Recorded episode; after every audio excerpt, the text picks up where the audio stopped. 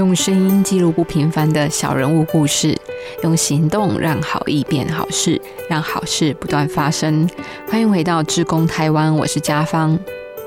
小儿麻痹让蔡奇海老师他在学龄前只能够在地上爬，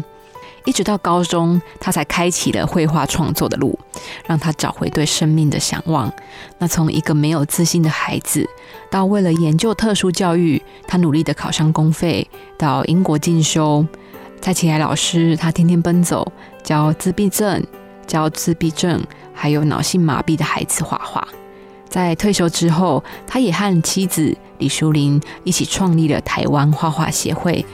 他们一起为身心障碍者设计学习的辅助道具，帮助原本不可能持笔作画的孩子也有机会创作。那除此之外呢，他们更透过艺术疗愈，让说话比较困难的身心障碍者能够借由创作去表达他内心的感受。夫妻俩所创办的台湾画画协会，其实从创立到现在，路一直是崎岖难行的，常常让人感到沮丧。不过啊，师母李淑玲告诉我们 I cannot choose the best, the best chooses me。 我不能选择那最好的，是因为隐藏在每个时刻里那命运的无常，是那最好的选择了我，只因为展现在时光积累里那强大的力量，比我自身更重要的是周围推动我们的力量。所以这两集的志工台湾，我们特别安排了台湾画画协会的采访经典重现。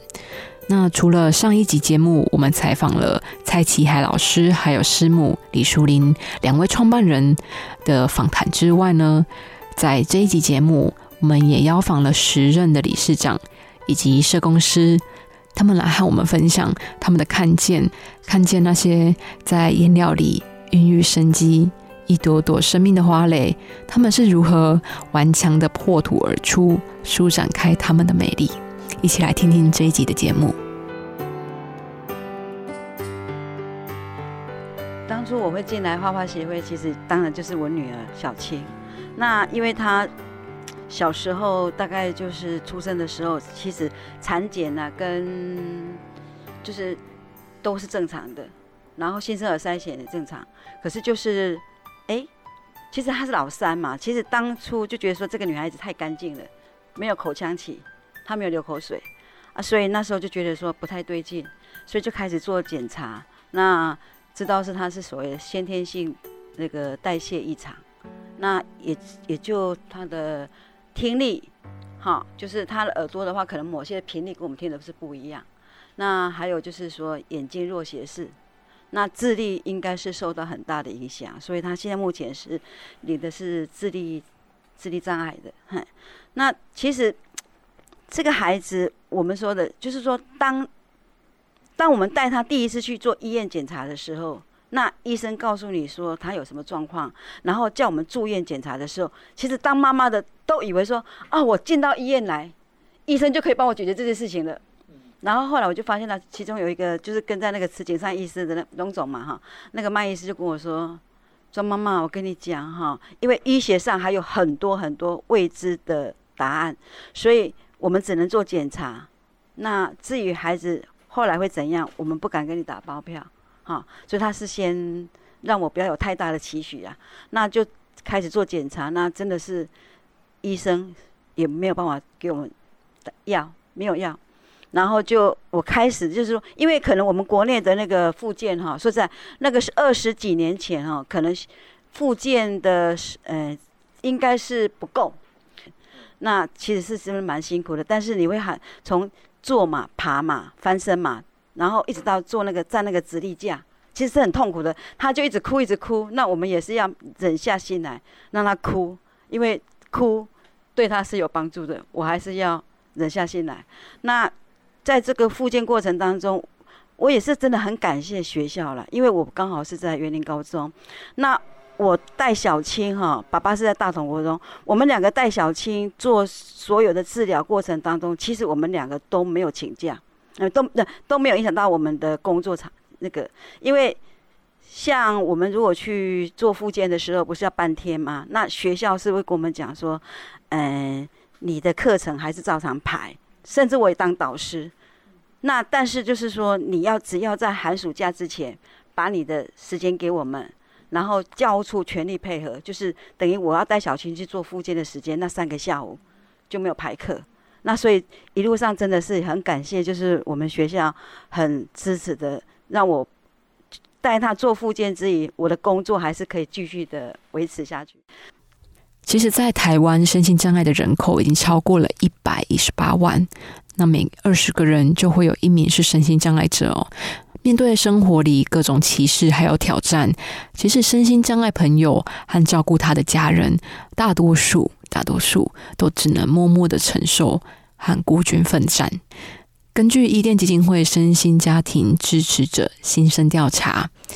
不敢想未来，不敢好好放松休息，不敢生病，以及没有资源，这样的三不一没有，是目前身心障碍家庭支持者们普遍的心境。除了沉重的照顾负担之外，其实外界的不友善、歧视，都是造成身心障碍家庭濒临崩溃的主要原因。我是觉得说，我们在陪伴这个孩子的过程当中，其实就是要走出来，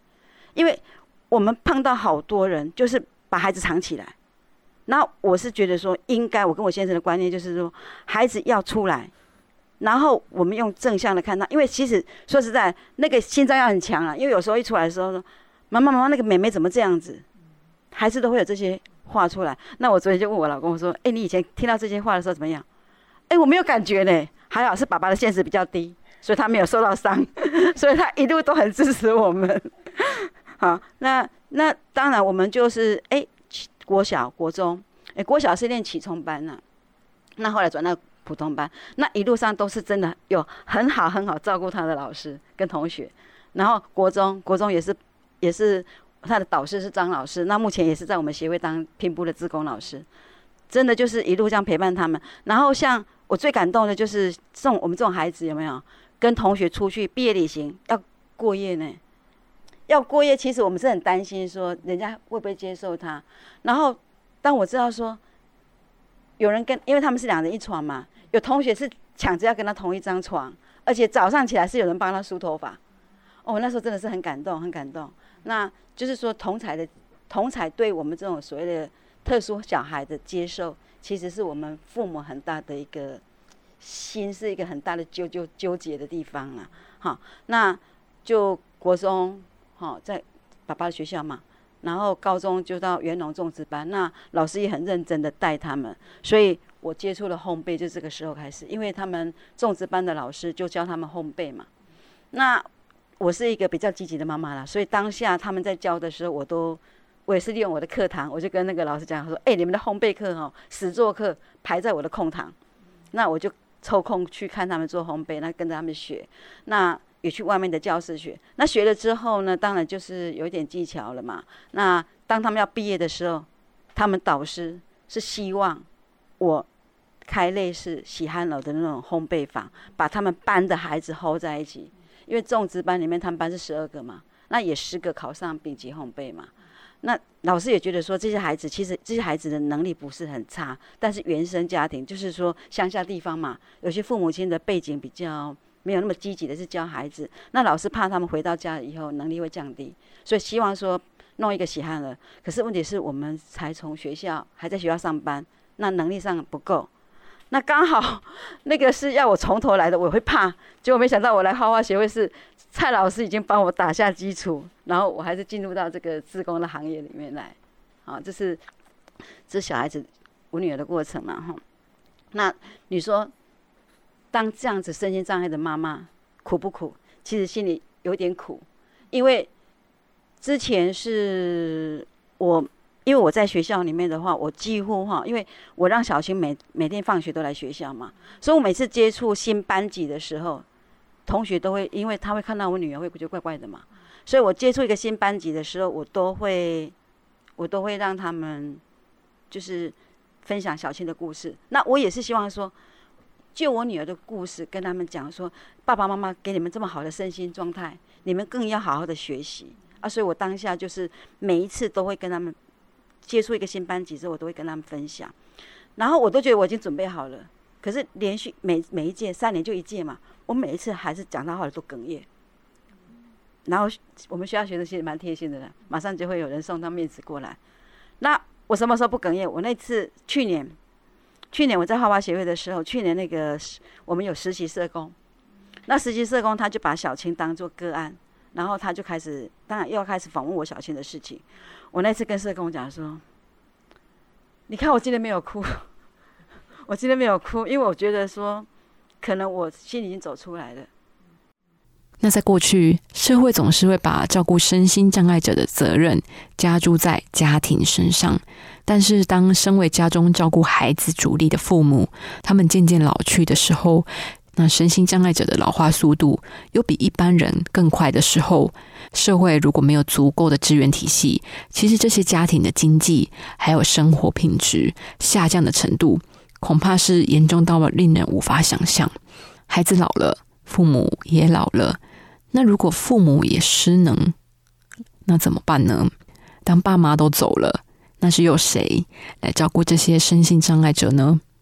当岁月逐渐的流逝，当家人逐渐离去，其实对双老家庭而言，陪伴在自己儿女身边是最甜蜜，也是心中最沉重的羁绊。或许，或许每一个身心障碍者的父母，他们都有一个心愿，希望能比自己的孩子多活一天。其实我们当这个孩子有状况的时候，其实我们担心的是，当我闭下眼睛那一刻，孩子是不是已经准备好了？这个是我们很担心的。可是我们来这个协会里面，真的是有很多的支持系统，然后大家父母大家都是同样是身心障碍者的家长，那我们的共同支持，其实是让我们会更加阳光面、正向面去看待这件事情。那至于我们小青来画画协会之后，因为其实他的信心是才来自第一个做面包，他就有信心的。因为，诶、欸，我帮他设了一个工作坊，就是我把整个客厅哦全部挪开，然后就烤箱，啊，烤箱，然后那个所有的设备，该设备我都帮他设备好了之后，那我们就开始接单，因为一开始都送嘛。那同学说用送的吃不久了，我说好，那开始接单。那接单之后呢，他就觉得他有剩，他有在赚钱。人的人的存在哈，其实就是那个价值，就是你会觉得说，我有所为，他就会有价值存在。所以他觉得说我在赚钱了，那他就很高兴。那时候是smiling的。那之后就后来我们就是刚好同事介绍，其实那个一个点，因为我住远点呢，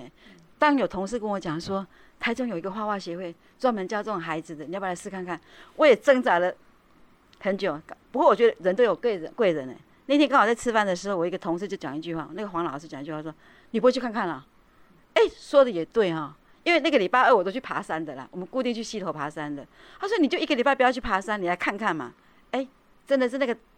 所那个同事也是我的贵人，他叫我过来看一下，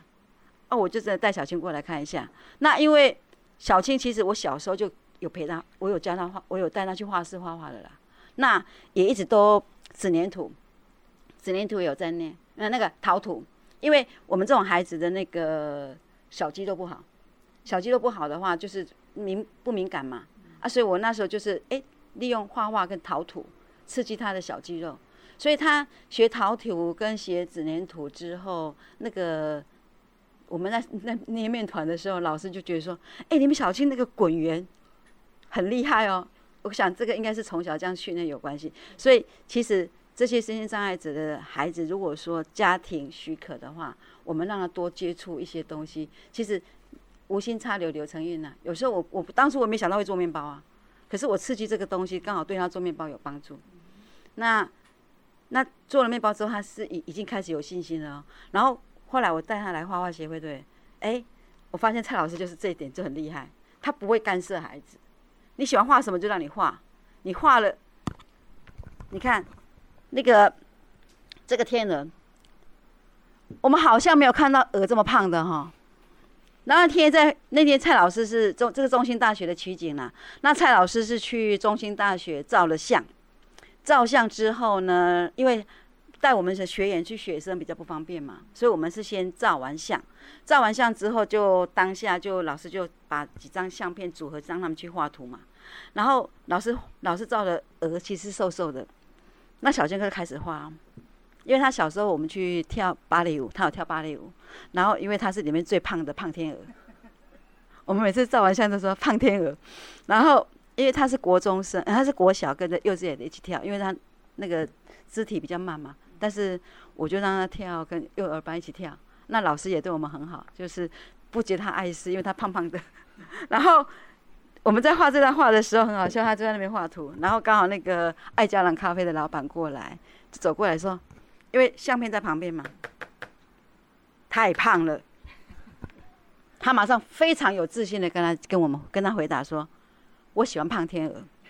所以他的天鹅就是这么胖，因为我们女儿是胖胖的。好，然后刚刚有分享到那一张的公鸡，你知道吗？他们画图多有自信，他是一笔，他不会，因为我觉得蔡老师有好处就是说他不喜欢孩子插画，所以他都是一笔，他画下去之后他不会重新插画。我们有一张画在那个那个市政楼市政府的那个会中楼展开，刚好是第一一楼第一张画就是他的龙舟。那个龙舟哈，其实我们给他看那个 Google 的图是龙舟是这样子的，结果他那个画质是不是只有这样而已？他这样一勾，就把那个龙舟的尾巴翘起来了。那他不插哦，他就是说就这样。然后最好笑是这张这张公鸡，在画公鸡的时候哈，其实他是没有留那个脚的位置啦，他没有留脚的位置啊，但是他因为蔡老师有叫他画一张，那个纸比较大张，他画完之后那个脚就乖乖在下面。就他这一张，我说你的脚嘞。他在跑，你不知道吗？就是我们这边画画是让孩子有很大的想象空间，而且他会凹，他在他在跑，你不知道吗？好、哦，所以我是觉得说，哎、欸，我们大人不要去干涉，因为你会觉得比例不对嘛，比例不对嘛。可是就是他的童趣啊。那当我们用大人的眼光会说，你搞你搞录掉重画，好、哦，可是我们这边的话是不会了，因为我是觉得说这个就是。自信心的那个哈培养，那他现在对他自己作画，他非常有信心。但是我我有时候跟蔡老师讲说哈，不要包过头啦，因为他们有时候不知道天高地厚，还以为他自己很厉害的。那像这前面这三这个，就是这一次我们在升帐日园游会的时候，那蔡老师就说：“哎、欸，小庆，你的纸黏土念得那么好，你要不要做 D I Y 的体验营？”其实像这种东西的话，以我们妈妈来讲。因为我孩子有这个能力，可是我们可能不好意思推出来，可是蔡老师把他推出来了，那他就非常的有，他就真的很有信心，他就很积极的，你知道吗？有一次半夜睡觉起来说：“哎、欸，在干嘛？在那边捏土。”因为他要当小老师，他自我要求会高，他半夜起来偷捏土，被我喊去睡觉。啊，就是说我们在在协会里面是让这些，虽然他是上天给他了一点点的阻碍。那但是我们给他很大的信心，所以他也玩得很高兴啦。好，这是在我们礼拜天才玩而已。画笔变成了魔术棒，那敲开了身心障碍者封城的心扉，带着蔡奇海老师一个都不能少，每个都要教好的信念，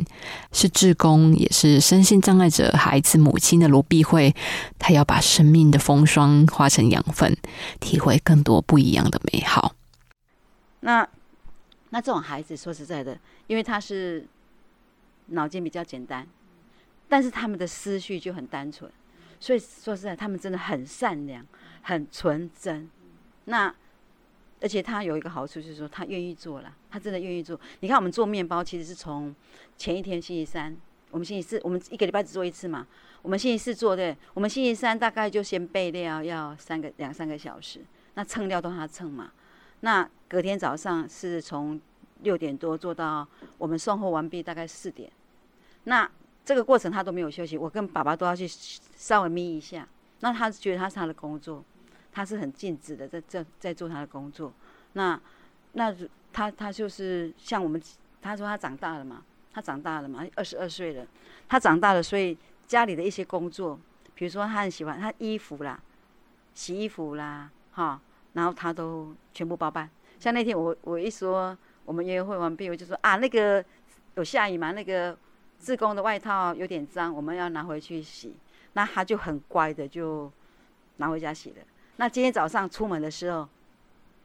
哎，他知道爸爸今天开车嘛，因为平常我们搭火车来就没有带东西，那他知道今天爸爸要来身心障碍馆那个坛子那边布展，爸爸开车嘛，他就跟我说：“妈妈，那个衣服还没折。”就他一早就跑去折衣服，折那个他折的，嘿，所以对，其实这种孩子，其实我们好好的教的话，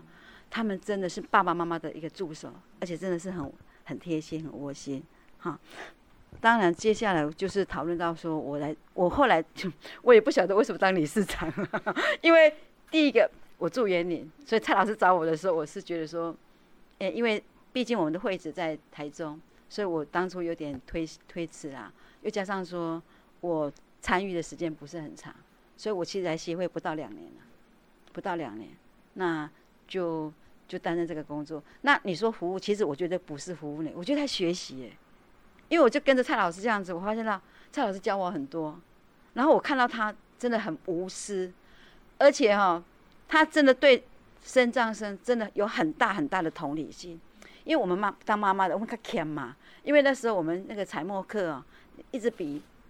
也是两三百块。那有有个妈妈就跟我说，哎，你看哈、哦，那个上那个彩墨课的时候，有的孩子就把那个笔啊、哦，拿去沾那个墨，哎，不不是沾墨。是沾胶水，那沾胶水的话，那支笔就坏了啊。那有的妈妈就很心疼，就来就来跟我讲说：“你跟蔡老师讲一下啦，要请那个家托员好好的管孩子啊。”那蔡老师讲一句话，他会把那支笔拿去弄胶水，就是他的障碍的地方啊。那我们只能说要多注意而已啦。所以老老师并没有并并不会去斥责那个孩子，他对那个真的有很大的包容心。我们都没有，说实在的哈，我不是都不会斥责孩子，我是认为说那个孩子是他懂的话，我们就应该斥责他。好，那我们还是要会会会跟他讲。但是有些孩子他真的是他真的是搞不清楚，像自闭症的孩子，有时候他那那些动作哈，就是你搞不清楚他为什么会这样做出来。像这样的孩子，你你去你你去再再怎么纠正的话，他好像没有什么作用哈。那其实我们呃各类型各各类型的那个障碍哈，那孩子都不太不太相同，所以有些时候我们要求的可能也也不太会不太一样，所以呃有时候有时候有些孩子就会吃醋说，奇怪蔡老师怎么要求他这样啊？怎么要要求那个？哎，其实标准不太一样。那因为我们孩子那个先天的那个能力，可能就大家都不不尽相同嘛。所以，呃，其实我也我也私下跟告诉那那那个被我斥责的那个孩子，就是说，你头脑是很清楚的，所以你必须要知道说你应该是怎么做，你不能当做你都什么都不懂。OK。其实我们一开始，我我发现到说，其实身心障碍者的孩子哈、哦，我们父母亲哈、哦，或者是老师哈、哦，不要跟他先设定他的能力，因为一开始的时候，我想他怎么可能会缝纫机？像这个东西，它是真的是，它就这样一车。其实第一次的时候，我就说我笑说我是当点头妈妈嘛，因为他不知道该哪里要转弯嘛，他们不会衡量距离，他就，但是他是用最慢的速度这样一针哒哒那个缝纫机，哒哒哒哒，然后等到快要到的时候，我会跟他说停，哎、呃，等一下，再一针两针，好转弯，然后他就慢慢的，所以他这个车出身兴趣兴趣出来，他单单这种步哈、哦。他已经吃了车了十几块了，嘿，我们那个托特包跟这个后背包，对，而且他到后来，他这个是直线，对不对？我今天没有带曲线的来，他后来会，因为我们这是染布嘛，他后来会因为这个染布熟能生巧，他可以因为这个染布，然后他去设计图案，会变成一个曲线出来。这个是他们其实一开始是很慢，掉掉掉掉。最慢的速度哦，你真的没有耐心。我们哈，每次我飘最快，不信。慢一点，我在车他也管我，要慢一点，慢才不会出错。他们这个孩子就是慢才不会出错。那蔡老师应该知道，他画图的时候就真的是小小的笔，慢慢的画，真的嘿。所以我们协会目前就是说，我们不要先设定孩子会什么，因为我们当初开那个拼布课的时候，当然因为还是会有会有单位质疑说，啊你的手你的手都不方便了，怎么可以去缝？可是真的，我们有一个嗯、呃，应该算是脑瘤嘛。那手也一只手也很不方便的。可是我们那个志工老师就很有耐心的这样子缝，你知道他缝了一个袋子哈，他很高兴，就说：“老师，我要买回去。”他买回去干嘛？我卖我朋友。就是说，他会觉得说这个是我缝出来的，一针一针的缝出来，他会很很有成就感。所以一开始的时候，我也是先设定说我女儿不会缝纫，可是她现在已经可以缝纫了。然后以后说，哎、欸，这样裤子扣子掉了，她会自己缝了。然后买裤子太长了，那个什么，那个她也可以自己自己修改这样子。我觉得说，不要先设定她能什么，其实你只要给她尝试，说不定她会有更大你想象不到的一些一些功能出来。透过舞动的画笔，带领无法用言语清楚表达的身心障碍者找到语言的出口。蔡老师他更规划了各种的艺术课程活动，协助身心障碍者能够延续学习，并且能从创作中建立自信。那我们目前就是协会的话，就是说尽量多元化啦，不只有画图啦，因为礼拜二是油画，礼拜一拼布嘛，礼拜二油画，那礼拜四的话是彩墨课。彩墨课其实那种用毛笔的那种渲染的话，其实对那个脑、那个手手部的控制也是一个挑战。那礼拜五的课很精彩哦，因为是都排不一样的，我们有蝶古巴特，有纸黏土，有袜子娃娃，还有手工皂。那我们就是其实手工皂等于在教家长了，因为我们在这边上课的时候哈，其实我我们很鼓励妈妈带孩子出来，甚至爸爸也最好。其实照顾身心障碍者是两方的工作。那我们在这边上课的时候，其实你会看到哈，因为如果说我是一个带一个带一个自闭症的小孩，他真的没有办法说我要去上什么课就去上什么课，因为有一个妈妈，哎，我看他拼不拼得好高兴，但是因为我们这个地方可以让他带着孩子共同学习，所以。妈妈在那边缝，妈妈在那边那边缝，然后小孩就小孩子也是在那边缝嘛。可是小孩子缝久了会腻，啊会腻的时候，其实我们这边还蛮灵活的。当妈妈还继续还想缝，那孩子已经不想缝的时候，呃，蔡老师就会带着他们做拼画，就是用那个布。我们这边有一些拼画，那等于说我们的学习并不会限制，说我这堂课是拼布课，你就只能拿针。当你不想拿针的时候，我们就会让他做拼布画，所以。是蛮多元化的学习啦。那我一直呼吁，就是说，我目前觉得哈，我看来，现在目前在我们这边上课的孩子其实是幸福的。那我们是更关注在很多还没带出来的孩子，所以我们也是希望说，如果听众听到我们画画协会的话，其实你周遭里面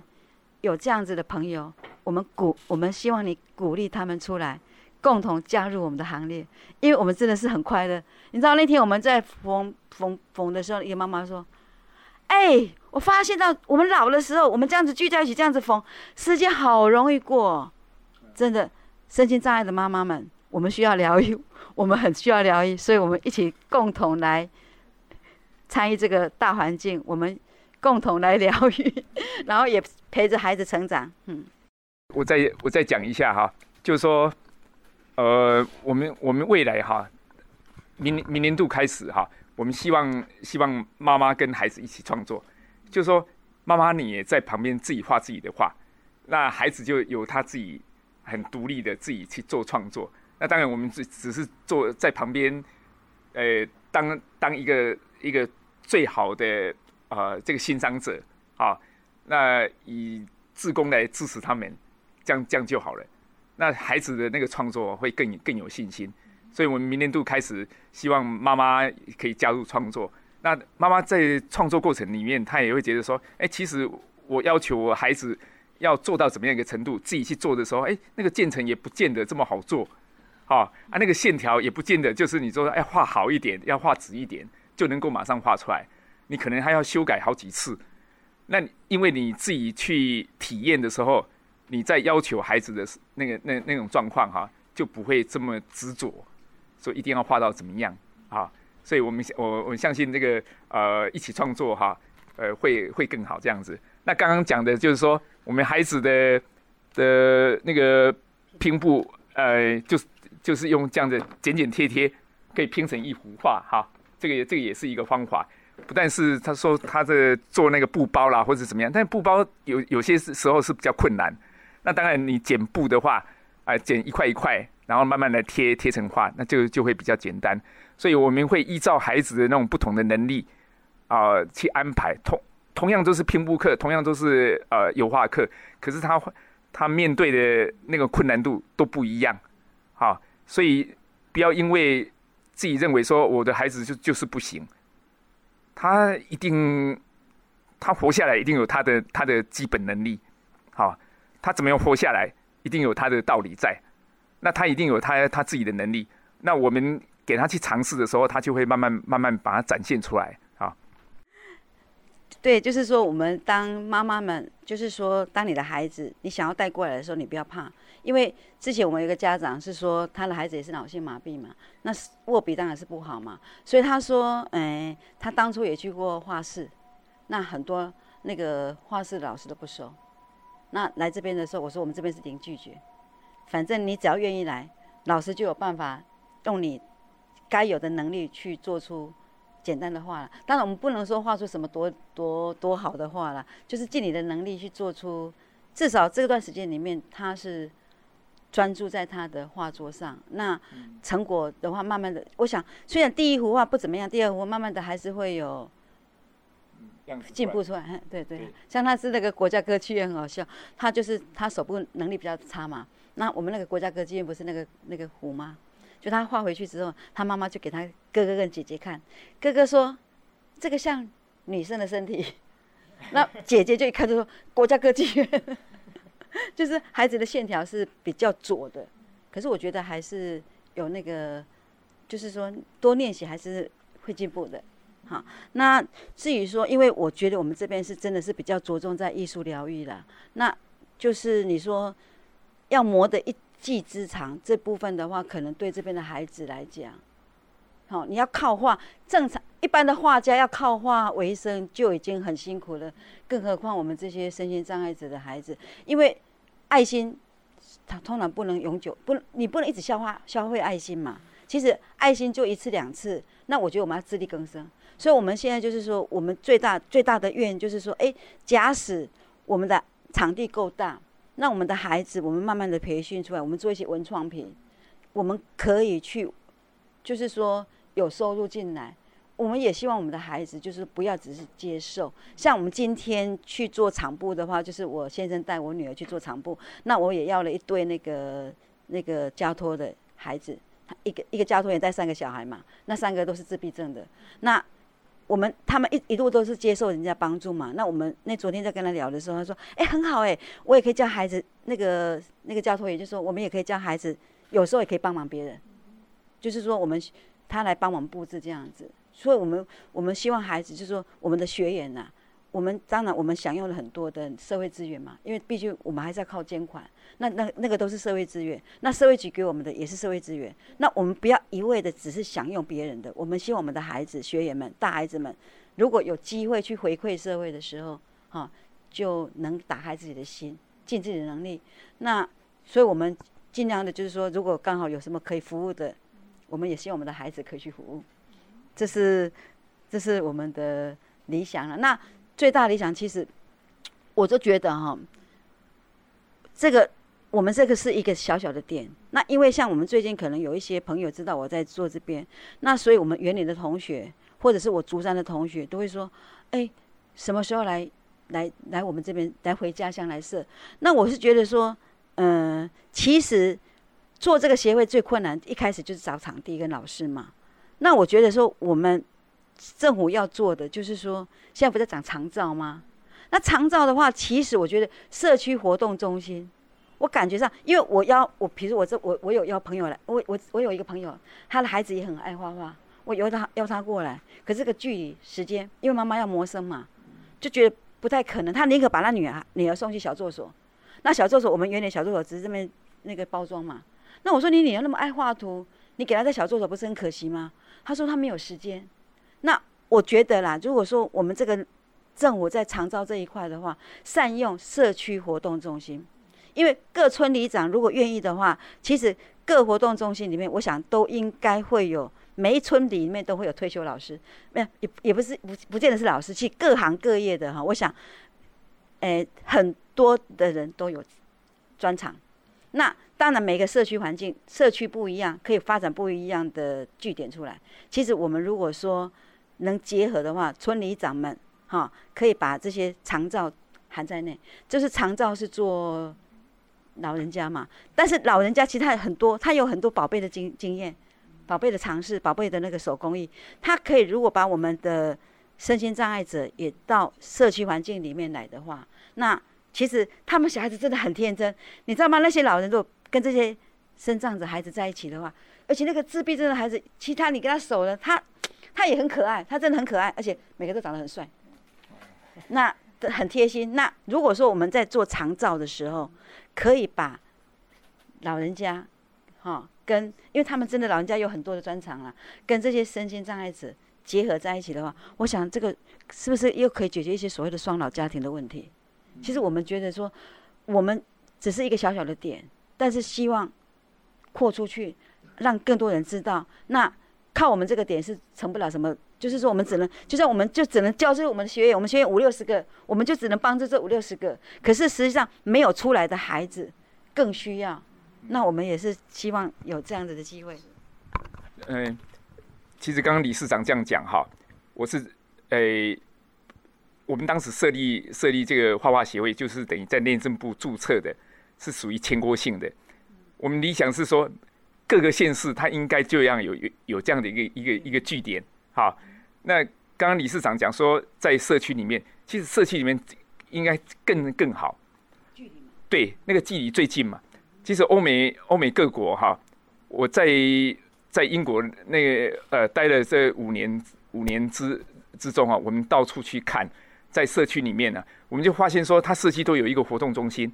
那白天的话就是呃呃这个银发族的啦啊，或是障碍的的人士啊，就到这个呃社区里面的那个活动，这只要三四分钟走下来，或是走一段呃五分钟的路。啊，或甚至说你在十分钟、二十分钟的话，他甚至有车子来接，接到一个一个中心来。那那个中心呢、啊，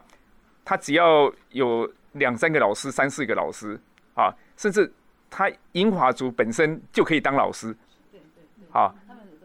对，都可以当老师。那带领这些呃那个障碍者或是银华族的，就可以做一些话，织毛线啦、画画啦，啊，或是这个这做地板滚球啦。这, 这些只要有一个地方可以做活动的话，对这些、呃、甚至说那个障碍者的双老家庭呢，都很有意义。好，那其实 我, 我们不是要很多很多的资源，其实我们的硬体资源就够了，只是我们要怎么样把它做出来，怎么样比较有心，就是你你你有多少能力，那你你把那些能力呃这个贡献出来。然后跟跟这些这个比较弱势的这个呃银发族啦，或是那个障碍者呢，一起做活动，把这个时间呢过得很充充实，那让让他觉得人生还是很有意义嘛。那这样的一个方式呢，对对，现在我们在推行这个长照的话，其实这个这个考虑是可以考虑进去的啦。从事二三十年的特殊教育，其实蔡奇来老师他有发现哦，绘画是身心障碍朋友比较容易发挥的艺术领域。那经由绘画，能够让他们展现潜能，走出自己的人生，而不只是自卑的待在家里，排斥走向社会。那规划拼布、油画、彩墨、手作、艺术育疗研习等等的多元课程。老师他连接了身心障碍者和家人通往想象世界的任意门。那我觉得、啊、其实蔡老师他以自己还有这些身心障碍的大孩子他们的生命故事，其实就为社会上了一堂生命教育课程。那透过蔡老师还有罗碧慧的分享哦，让我有一个很深的感触，就是从事社会服务没有爱是没有办法延续的。但是啊，如果一群人都投入社会服务，其实还更需要彼此同理、包容，因为没有包容，就没有办法用爱一起共事。各位听众，大家好，我是画画协会的社工师刘心玲。那我觉得其实画画协会是一个很多元又充满生命力的团队，我们有不同专业的背景，不同障碍的类别，不同年龄的工作人员跟会员组成的，但是透过艺术，我觉得让我们聚集在一起。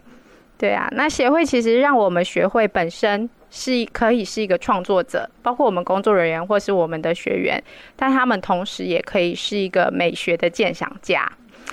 其实我们团队的创会理念就如同蔡老师刚刚有提过的，我们是希望可以传达给身心障碍者本身跟社会大众都能够学习怎么样不去看他人，就是看他自己或是他人的缺陷，而是去学习怎么样去欣赏他人跟自我的一个优点跟独特性。我觉得这个很重要，如何让他们的生命就是更有价值。其实我们团队未来的一个目标就是希望，刚刚像蔡老师说的，除了成立我们的一个呃圆梦工坊之外，我们希望更多的身心障碍者学员来协会学习之后，都可以自己成为老师。未来对，那让他们每一个人都可以成为艺术的种子跟希望，可以进而去影响更多需要的人，成为可以散播正向希望的模范。其实是社会中的重度与极重度的身心障碍者的，我觉得他们很少有机会可以走出家门，除非说他们的家庭非常的支持，不然就是要靠他们自己对生命的这股热，就是韧性。然后他们也很缺乏生活的重心，所以相对的，他们的照顾者，就如同我们刚才理事长也有提到的，照顾的压力，身心障碍压力其实是很沉重的。那又加上照顾者的年龄会越来越年长，他们最终其实放不下心的就是身心障碍的孩子。常常会有家长到我的座位上来、呃、可能低潮的时候都会跟我讲说，社工怎么办，心灵怎么办，以后我就想到我合眼的那一刹那他们要怎么办。其实你听到，其实你也都真的会一秒就是掉下泪，对于你完全可以感受到这些照顾者的一个无助。他现在在他还在的时候，他可以投入他所有的精力时间去陪伴这个孩子，但是当他们走的那一刻，孩子怎么办？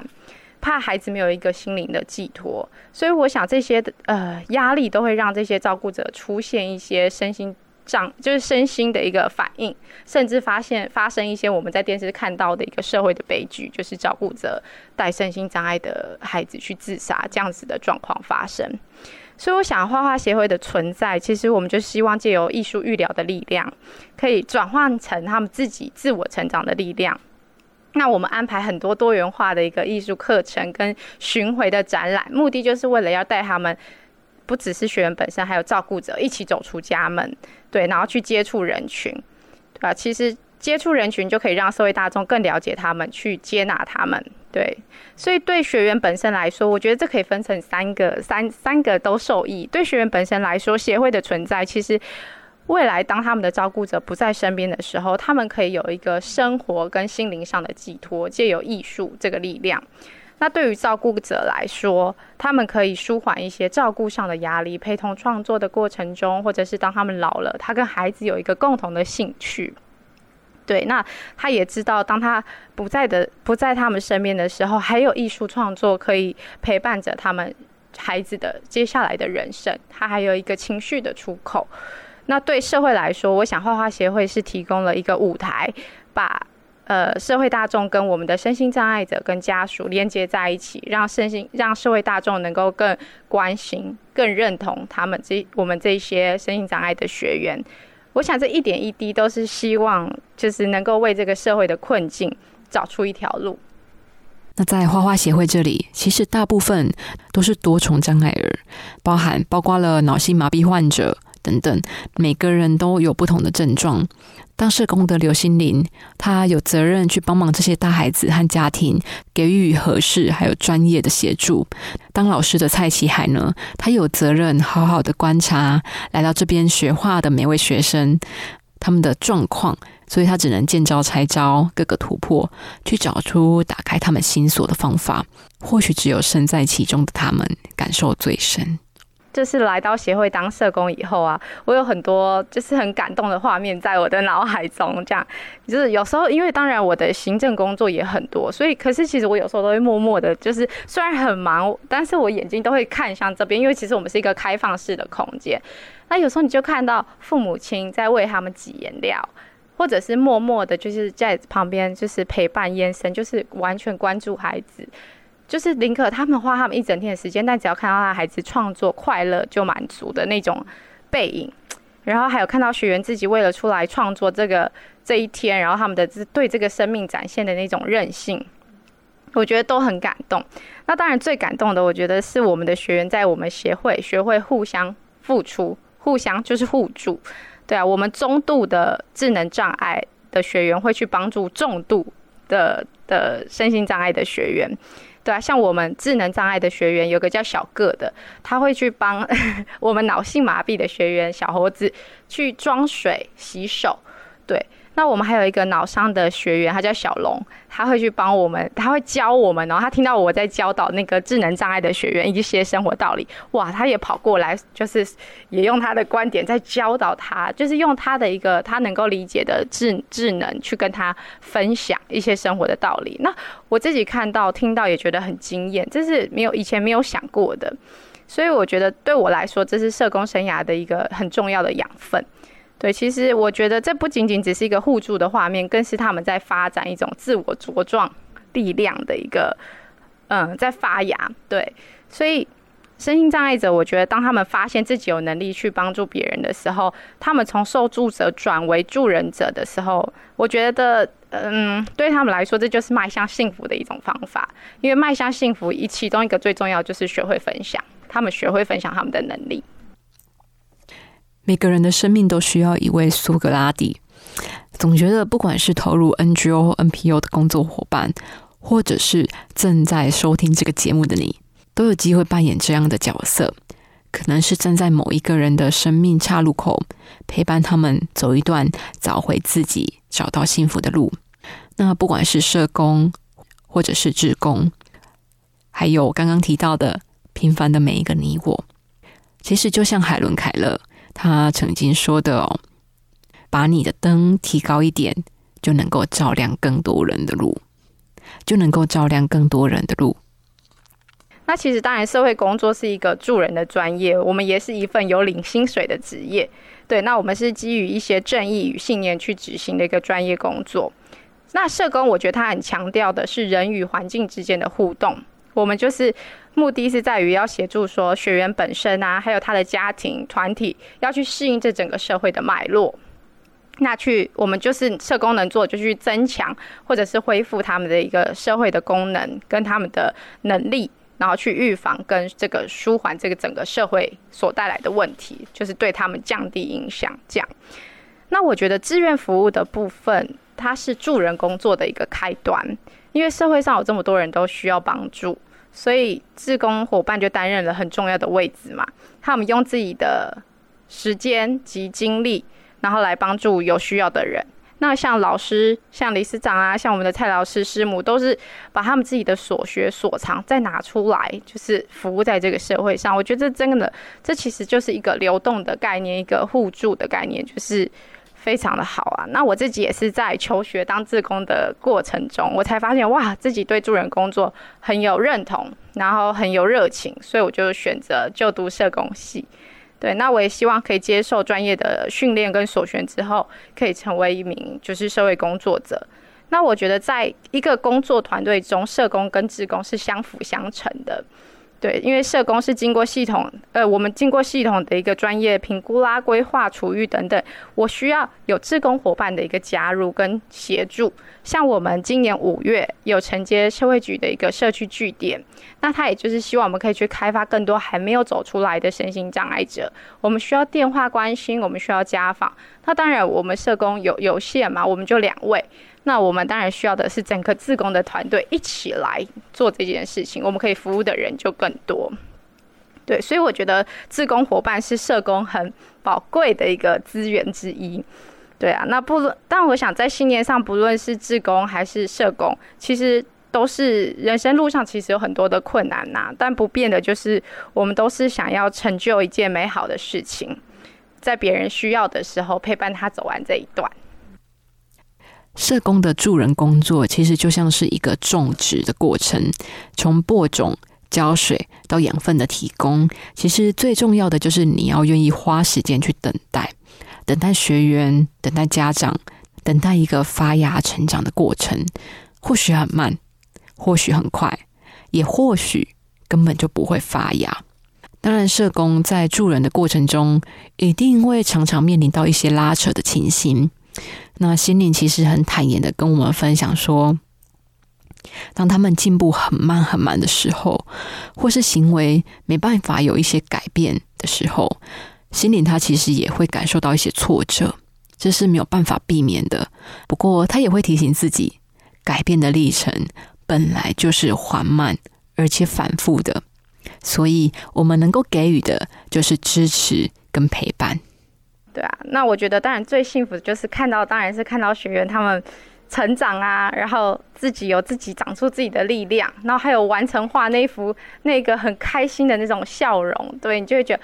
天啊，真的很幸福。对，所以而且我相信每个就是他们我们学员他们的生命都会有转机的。对啊，虽然说社工是一份助人的工作，但其实对我来说，也就是像理事长刚刚讲的，受到最多帮助的其实是我自己啦。对啊，因为我觉得他们每一个学员都代表了一个故事。对，那在协会啊，在画画协会，我我从学员、家长、老师他们身上，我觉得这些故事都深深的影响着，影响我，影响我的生命，丰富我的生命。嗯，我相信就是付出的成果都需要经过点滴累积而成的。那所谓就是团结力量大，所以我觉得这片风景，在我们画画协会来说，我就把它比喻成是一幅画。对，协会的每一个成员，我们都是一支彩笔。对，希望可以为这幅画增添上不同的生命色彩。对啊，所以助人的过程中，我觉得我们就是一起来欣赏这一幅美丽的画。嗯，谢谢。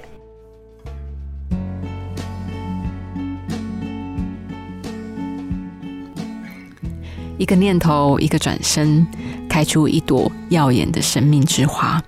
二零一七年采访过后，我们持续的在跟画画协会保持联系。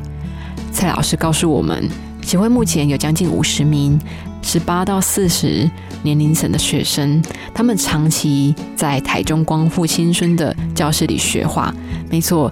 画画协会他们的据点已经从台中市区搬到了光复新村，他们在光复新村的教室里学画、陶艺、手作，每年都会挑选出优秀的作品到国内外去展览哦。那目前也跟业界合作，合作制成行李箱。这个行李箱的故事，如果你持续的有在收听《志工台湾》节目的朋友，或许会觉得很熟悉，就是在前两集。哦，我们在采访点点山的创办人叶文宏 Mark 的时候，我有和他交流分享到，那画画协会除了和业界合作制成行李箱或是文创商品贩售之外，他们也会把所得依比例的给学生，让他们能够自给自足。所以包含像是电台在呃新春或是中秋节庆的时候，有使用他们的授权画作，其实这些授权金也是都有依比例的回到学生身上哦。其实我觉得在做这件事情就有不同的加成效果，那种善的涟漪就一直在慢慢的扩散。除此之外，蔡老师他也有提到，未来呢，他想要筹盖一间画画艺术治疗中心。他希望透过艺术还有园艺的结合，不仅能够持续的去发展障碍者的能力，也希望鼓励他们走出家门，有更频繁的人际互动哦。其实重新听完这两集节目，我心里面一直不断浮现的四个字，就是向阳心生。不用急着定义自己，因为生命的可能性我们从来无法预料。那我是家芳，每个礼拜二晚上六点半继续和你分享更多故事。那我们就下期节目再见喽，拜拜。当你一旦投入志工的行列之后，我觉得是自己收获最大。本来以为我们志工都是给付出的人，其实我们不是只给爱的人，而是我们其实是被爱的人。施与受一同蒙福，车王电子邀您一起共创志工台湾。